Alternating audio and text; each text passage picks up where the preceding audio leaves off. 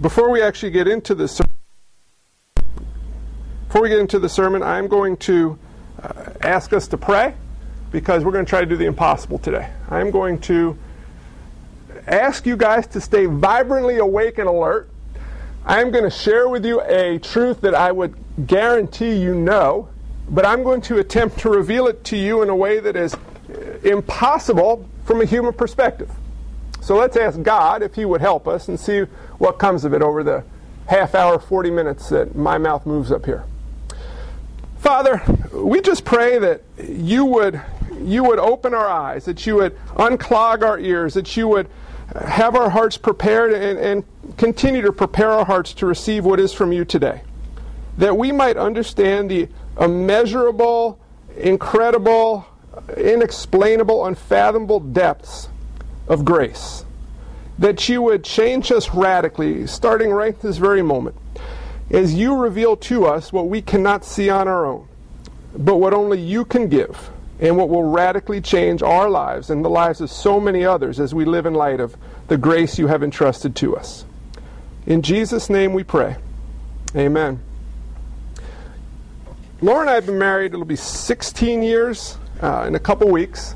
And over that time, we have learned, um, through her great wisdom, that there are certain projects around the house I do, and there are certain projects around the house that she does. If it requires brute force, grunt work, if there's a clear start and finish with only physical activity in the middle, it's me. Give me a massive pile of dirt, 5,000 boulders, anything like that. I, I, just go, I do it, I finish, it's easy. Give me a finesse project, like here's a small box with electrical components, carefully read the instructions, go step by step methodically, and finish it. It will go really bad if I touch it. You will hear a progressive increase in grunting and complaining and banging and yelling until I walk away from the box and it's done. Laura has a gift of being able to sit and focus and read and methodically go through the process and things work. So we have our separate projects. Part of that is is how God made me. The greater part is the fact that I'm just flat out lazy and impatient. When it comes to grace, I think most people approach grace the way I approach a, a home improvement project. It is force it, wing it, grunt it, try to just smash your way through it impatiently, and you either walk away from it with some sort of half baked concoction of what it is, or you live with incredible frustration. The appropriate way is the way Laura approaches a project. It is to carefully, slowly, methodically, and patiently approach it, read what God reveals to us about it, and live in light of it being true, waiting for it to come to completion. We're going to be in Jonah 2 today. And as we're in Jonah 2, you will see that what we have is grace in action. We will have a prayer recorded for us in the form of a psalm that Jonah spoke and recorded after the fact uh, in the belly of the fish, of the great fish. And as we look at this, as I looked at it this week, there were so many different things that struck me about it. You have, you have the issue of God's sovereignty, which we spoke about last week. We have the issue of, of judgment. We have the issue of idolatry. We have the issue of salvation only through the Lord, but they're all encompassed in this general theme of, of grace. and as I was in the back as we were singing, I, I saw this book, How to Save a Life. I don't know if you've ever read it. I haven't, but I can tell you what it should be about as we look at this. There's a well, I'm going to do it this way. I'm going to read to you Jonah 2 first, and then I'm going to show you the other passage in the New Testament, which very much colors in and elaborates upon what we see there in Colossians 1 3. So let's start in Jonah, then we'll read Colossians 1, and then we'll begin to unpack this text.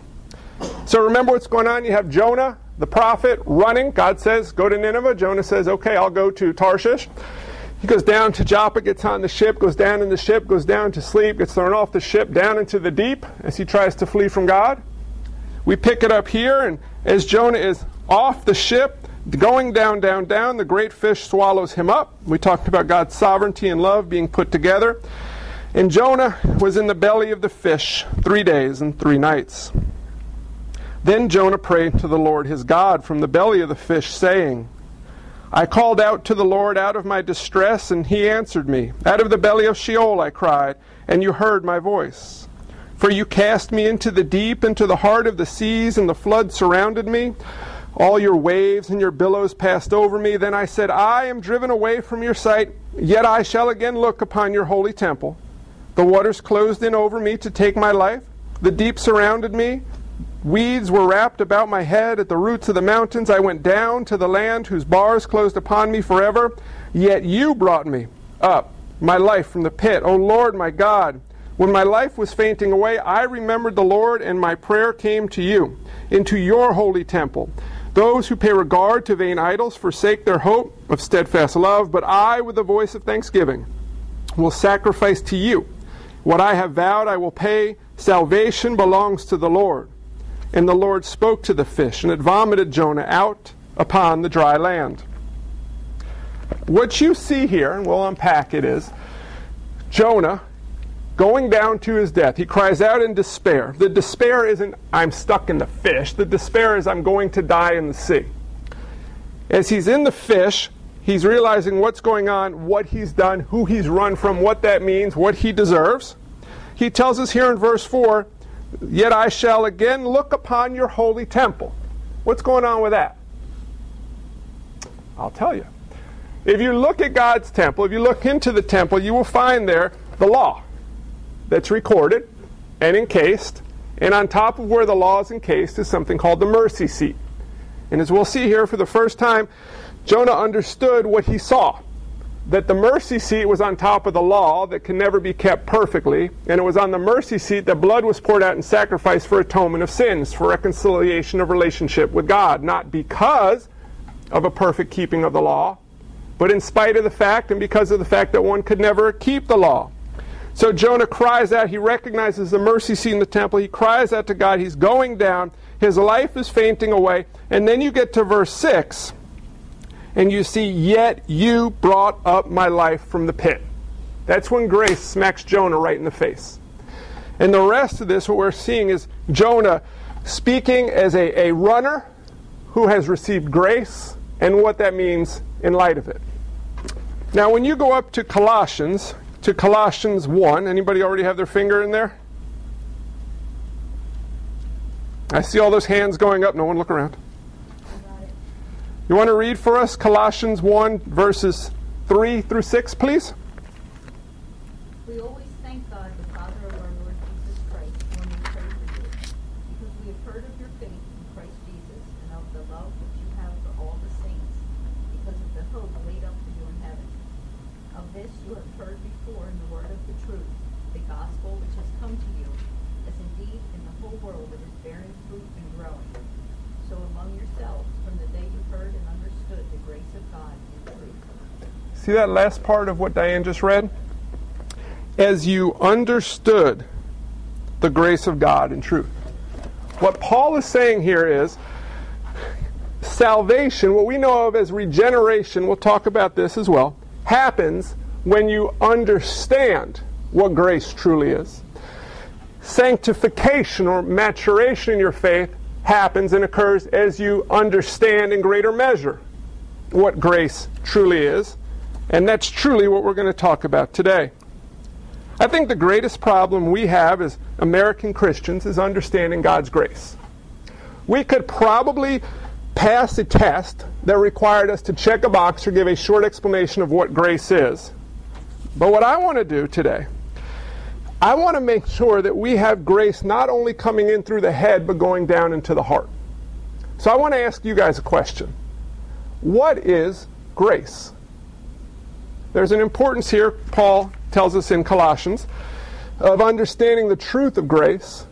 So nobody's leaving here today unless we give a huge, awesome shot at making sure we at least get that depth of understanding. But let's start with just the knowledge. On an intellectual level, what is grace? Anybody want to take a shot at it? Unmerited favor. It pretty much sums it up really, really well. Because I'm preaching, though, I'll add to it. I'm kidding. It is. It's unmerited favor. It's an undeserving person receiving something they don't deserve from a person unobligated to give it to them, which we might add on, which allows them to enter into something that they don't, something or somewhere that they never should be allowed to be. In other words, grace is us receiving from God what we by no measure deserve and gives us a relationship we are completely unentitled to. The fact that we can take grace, hear that, and go, uh huh, just blows my mind. Blows my mind that I can do that. Imagine you're in your house. Oh, who is it? You go to the door and it's that freaky white van with a publisher's clearinghouse, and there are the balloons coming to the front door, and they're like, You're the winner of the $1,000 a week for the rest of your life, Publishers Clearinghouse thingamajigger. And you're like, Cool. What do I have to do? Sign right here, and it's yours. Fine. Give me the stinking check. Okay, bye. And you just throw it on your, you know, incoming mail pile, and you go sit back down. Who would do that? Imagine they're recording you, and they get back in the van. They're like, "What was that?" They, they just won $52,000 a year for the rest of their life, and they're just like, ho hum.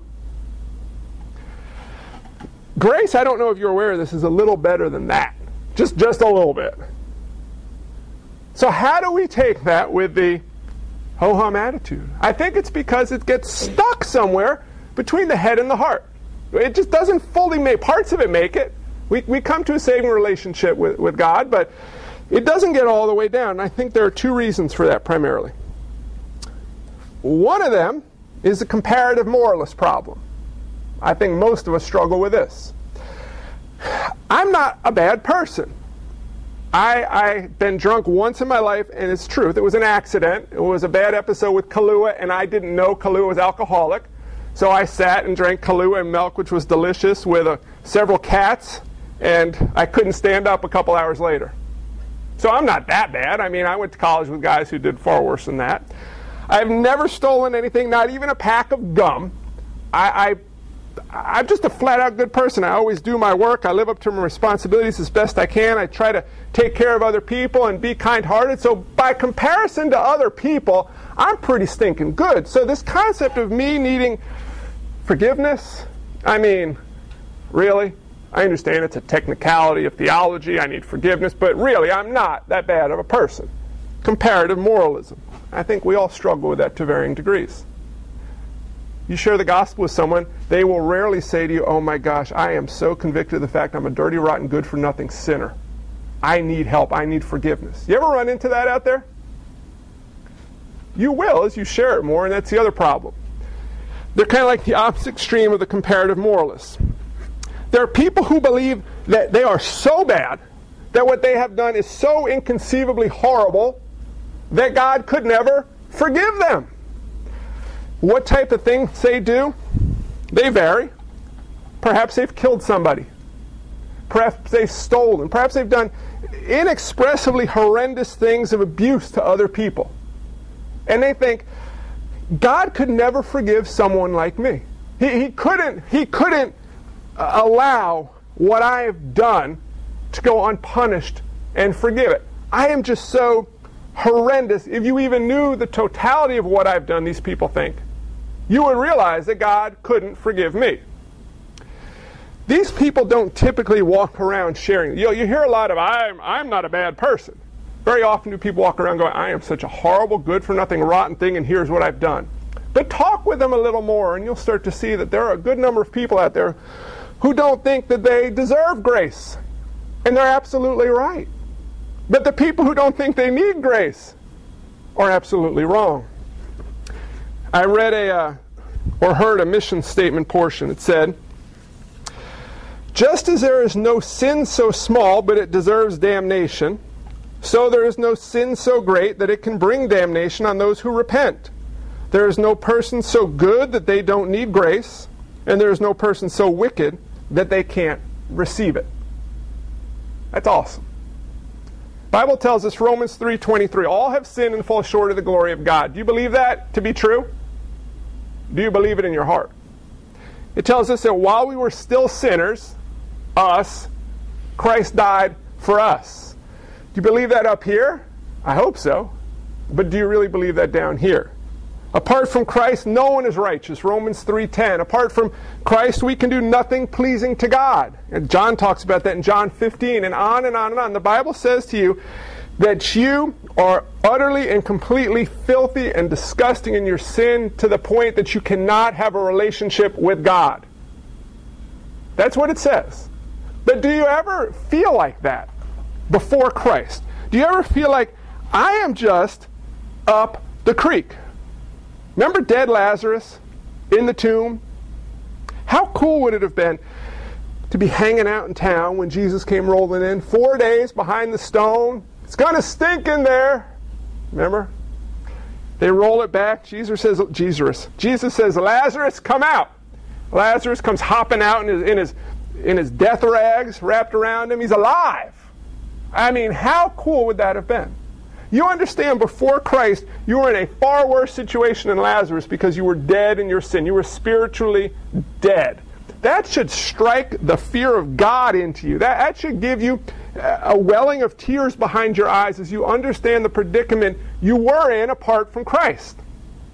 But just as God said, as Jesus said, Lazarus, come out, Jesus came to dwell among us so that we might come out of our sin, come out of our spiritual death, and that happens through grace. We don't deserve grace. We didn't earn grace. Jonah was running from God. God said, Jonah, go here. Jonah said, die. He ran that way. Said, screw you, leave me alone, drop dead God. I want to be in charge. I'm going to do what I want to do. Get away from me. And he ran. What did he deserve? I think sometimes we think of God as a, you know, that super kind grandpa Oh, Jonah, you little whippersnapper troubler, let's go get some ice cream and talk this over. I'm going to hunt you down, you troubler. That's not how God works. God is just and holy.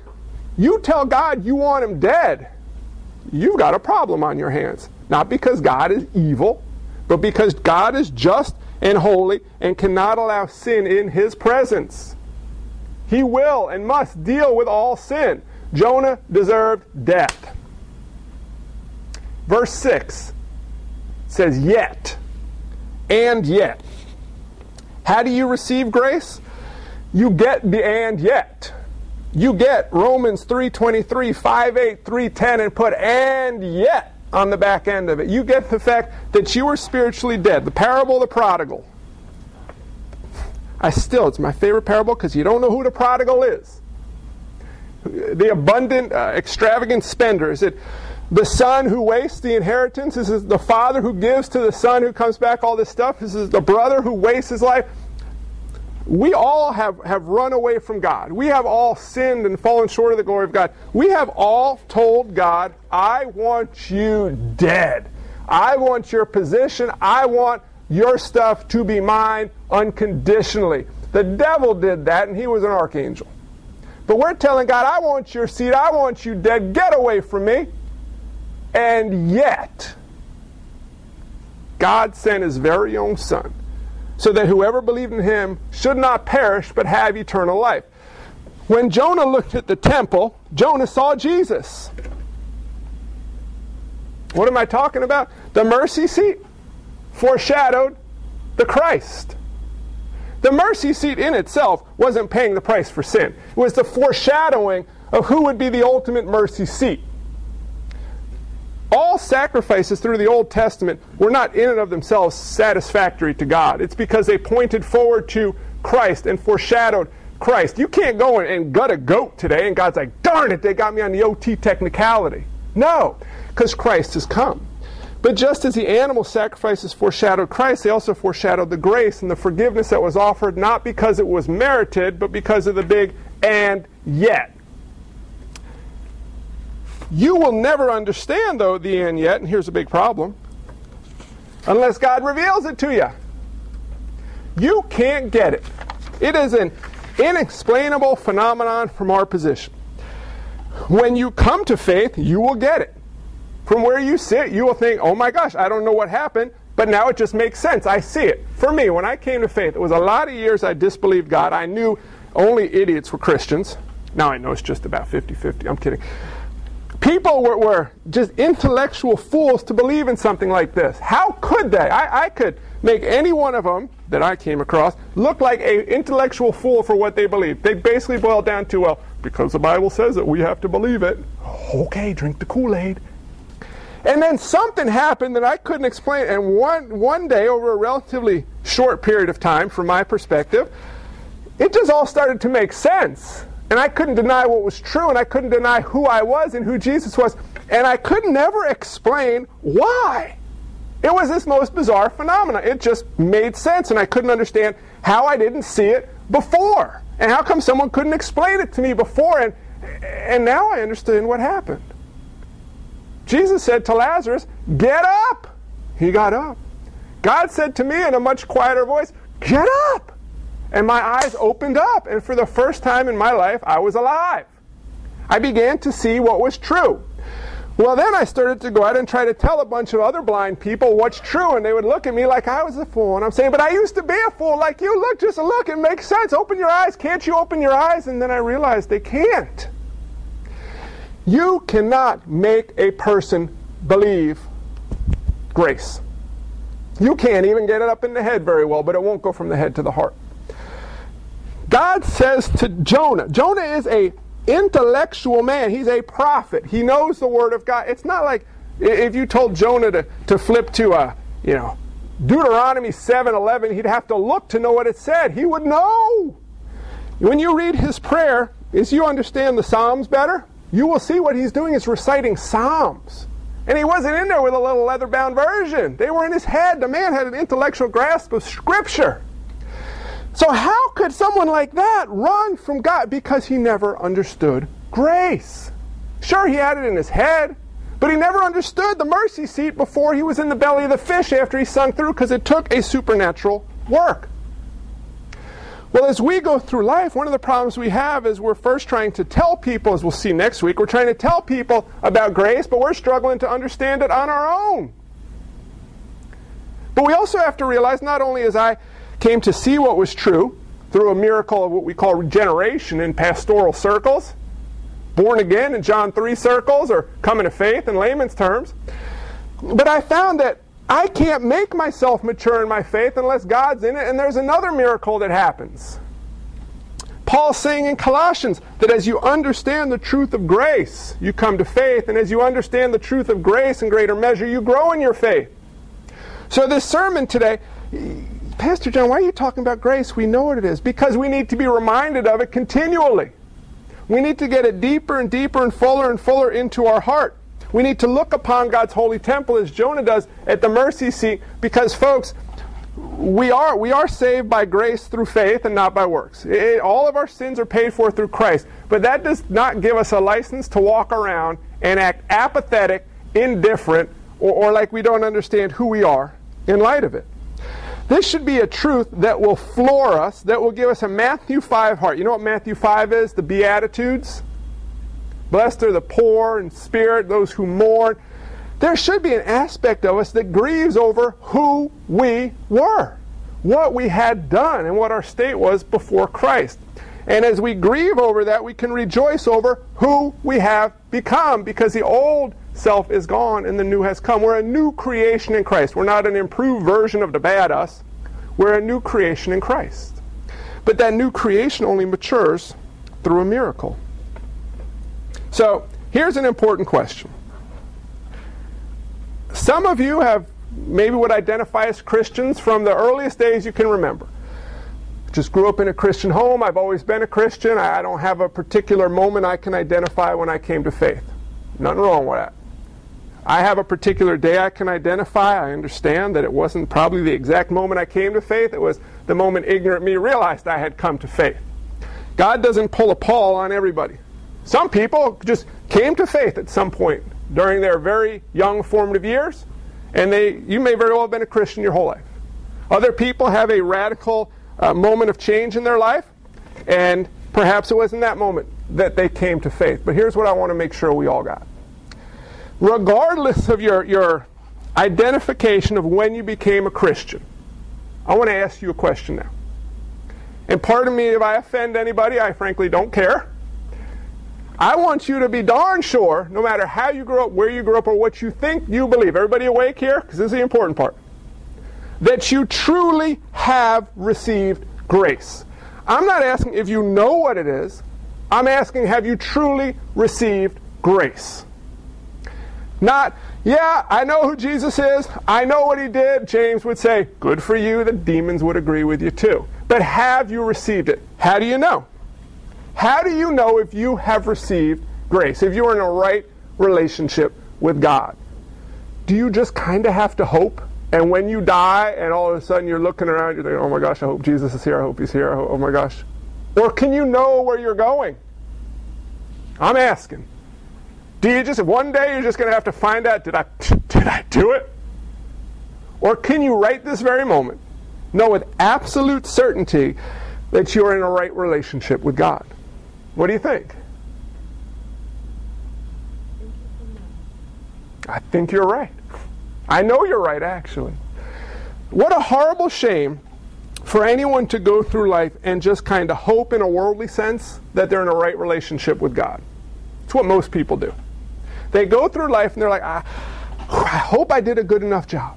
I hope I said the right things and gave the right amount and did this right and did that right because I hope when I die that I wake up in a better place. It's a horrible way to go. Because deep down is this wondering, am I really?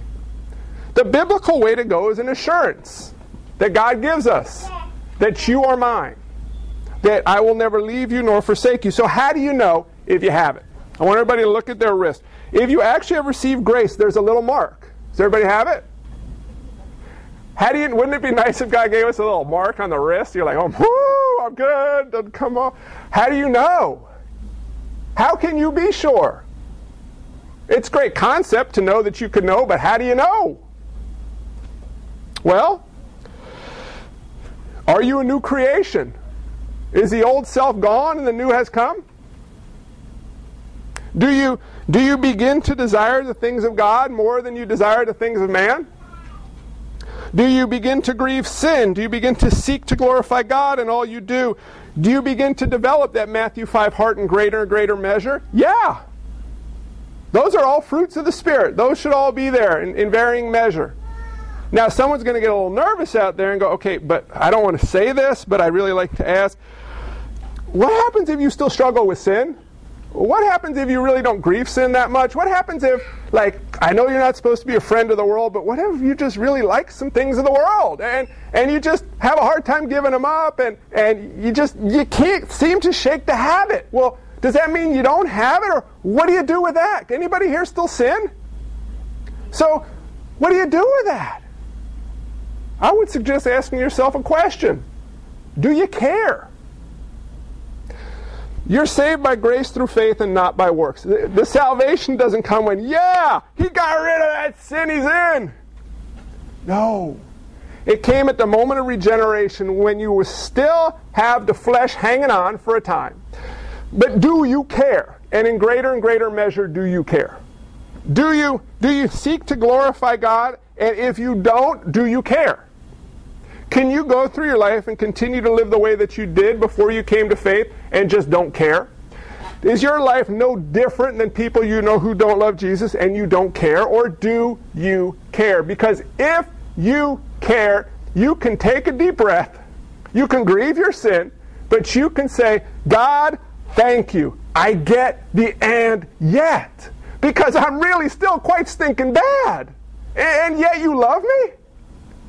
And as you remind yourself over and over again, we're going to talk about that in a second, you begin to move from this really messed up new creation to this maturing new creation. Now, you remember when you were like, everybody here was once four years old? Everybody skip that age? You probably about yay tall. Did you wake up every day and like, oh my gosh, I'm this much bigger?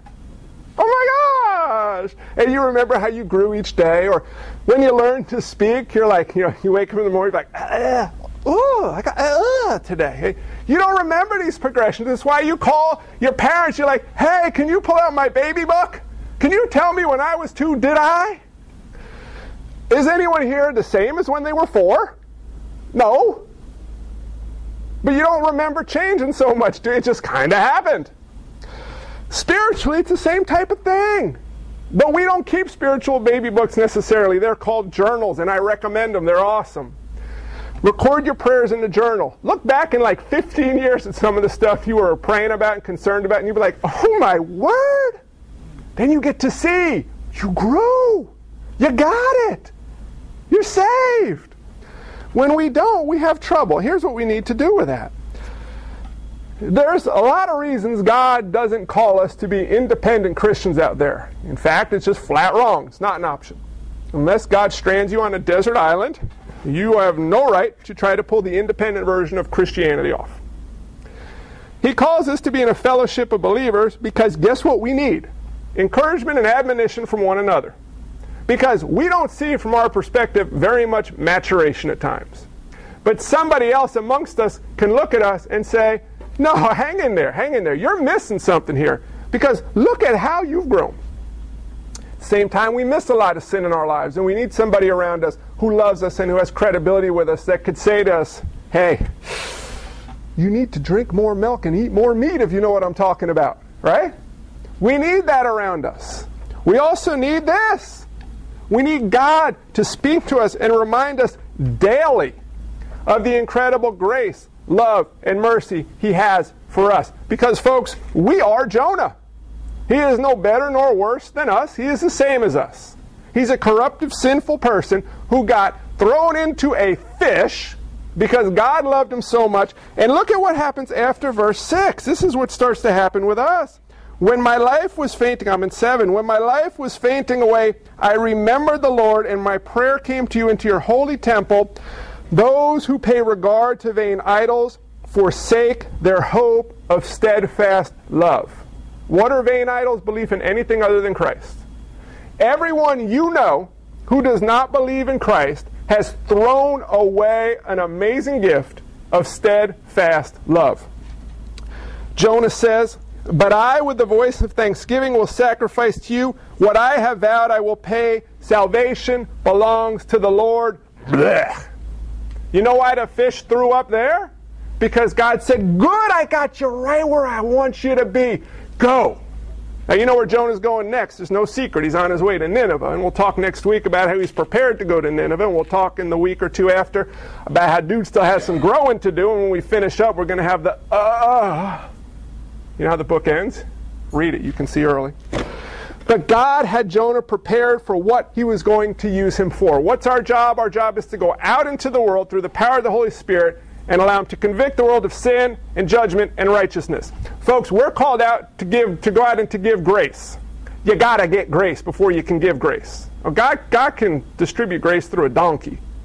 But it's a whole lot more effective, and it works according to God's perfect plan when we allow Him to show us what grace is, and we go out into a people joyful in the grace we have received.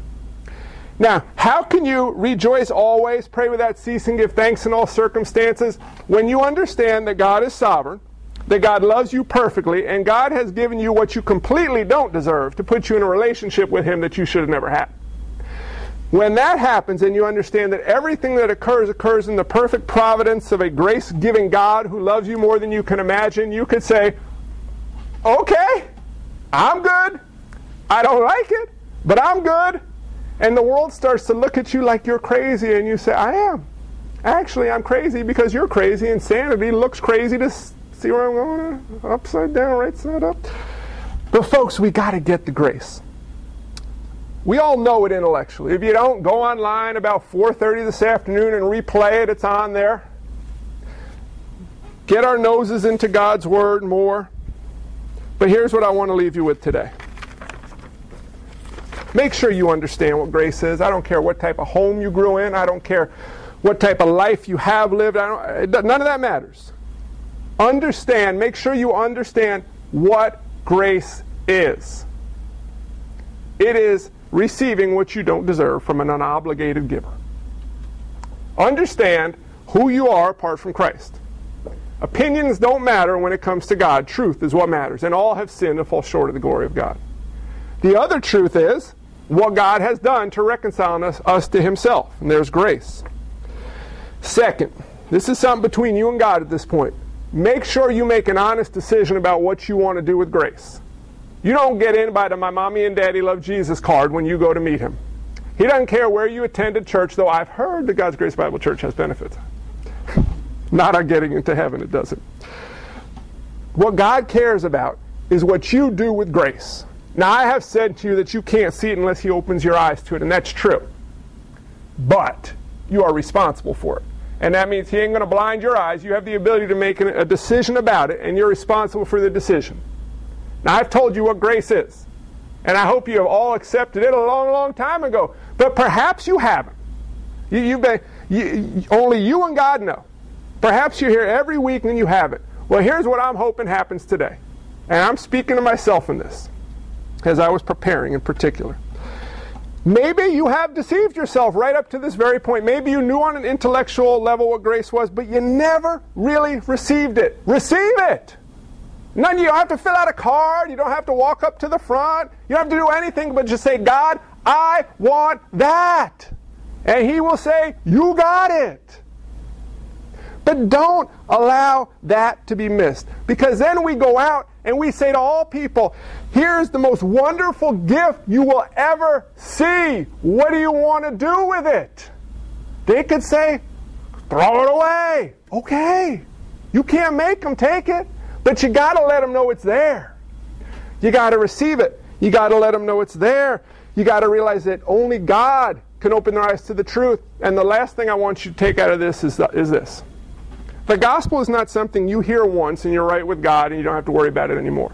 It is something you need to hear again and again and again and again and again, and you will never get tired of it, but you will see yourself growing in your faith more and more. I, when you get to heaven, you're not going to be like, Jesus, enough of this gospel stuff, man. Come on, I heard this for years. I'm good. You will see it in new ways that will amaze you. Everything you read in Scripture is in light and points to the gospel. In Jonah, we have the gospel. First Chronicles 1 through 10. Try to read that, I dare you. You're dealing with genealogies that will make your eyes weep in exhaustion. But as you grow in your faith and you look at those, you see, oh my word, the gospel is in the genealogies.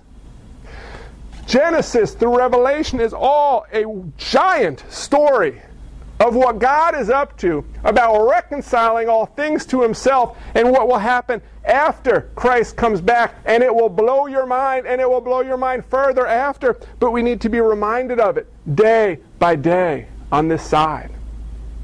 Make sure you understand it. Make sure you've made an honest decision about what you do with it. Make sure you remind yourselves about it. And as this happens, you will go out and be unable to tell people how much God loves them. Something I realized this week, and I'll end with this. I like to talk about me. If you all would listen, I could tell stories about me for hours and hours. And as Matt knows, I can tell the same story multiple times, and I still enjoy it. He graciously doesn't say anything. I love talking about me. If I'm interacting with a person I've never met before, inevitably I just want to tell them something about me. Because I love me some me. But see, what should be happening and what is happening in small and slow measure is that I should be wanting to tell people about Christ. I mean, I don't have a hard time talking. I can fit me into any conversation. You want to talk about planting cactus? I can somehow talk about me. Anything.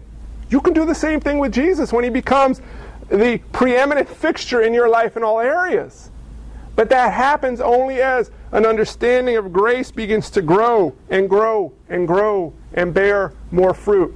I don't care that much when I talk about me and people look at me like, because I love talking about me.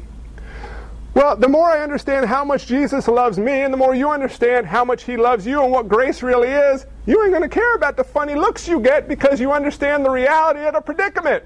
This is who you are, this is what you deserve, and yet here is what God offers to you. It's amazing. But it requires a miraculous work for us to see that. I'm going to stop there. Father God, I don't even know how to begin to thank you for grace. It's an inexpressible and undeserved gift that is unable to be given proper gratitude for. But I know in small part what we can do is trust in you, to turn our lives over to you fully, to seek to glorify you, not ourselves, to get out of the throne and on our knees, to trust in all of your ways and lean not on our own understanding, but to acknowledge you for who you are. God, we all know the song Amazing Grace, but I pray it would go from a song to a lifestyle for us. It truly is amazing. It truly is inexpressible. It is completely undeserved and unmerited. God, I pray that you would, you would use something from today for each and every one of us to make us more aware of who we were apart from Christ, why you chose us, and who we have become. God, if there is anyone uh, among us who had not truly received grace before, I pray that it would be received today. Now is the day of salvation, you tell us. For those who have received grace uh, many years ago, I pray it would begin to grow in a miraculous way as it was intended to. I pray it would bear fruit so heavy it would sag to the ground of our lives and people would look at us through strange eyes as you began to open them and they realized the strangeness was amazing love shown by you through us. God, we need you to strengthen and empower us. We need you to put the words in our mouths. We need you to uphold us with your righteous hand as we go out into this world so that we do not be conformed to this world, but we become transformed by the renewing of our mind. And in part, that happens as grace comes through the head and down into the heart. And we pray you would do that for us for your glory. God, thank you for the fact that while we were unlovely, you chose to love us and make us lovely through the blood of Christ. And it's through that blood and through the one who shed it in his name, his powerful and holy name, we pray. Amen.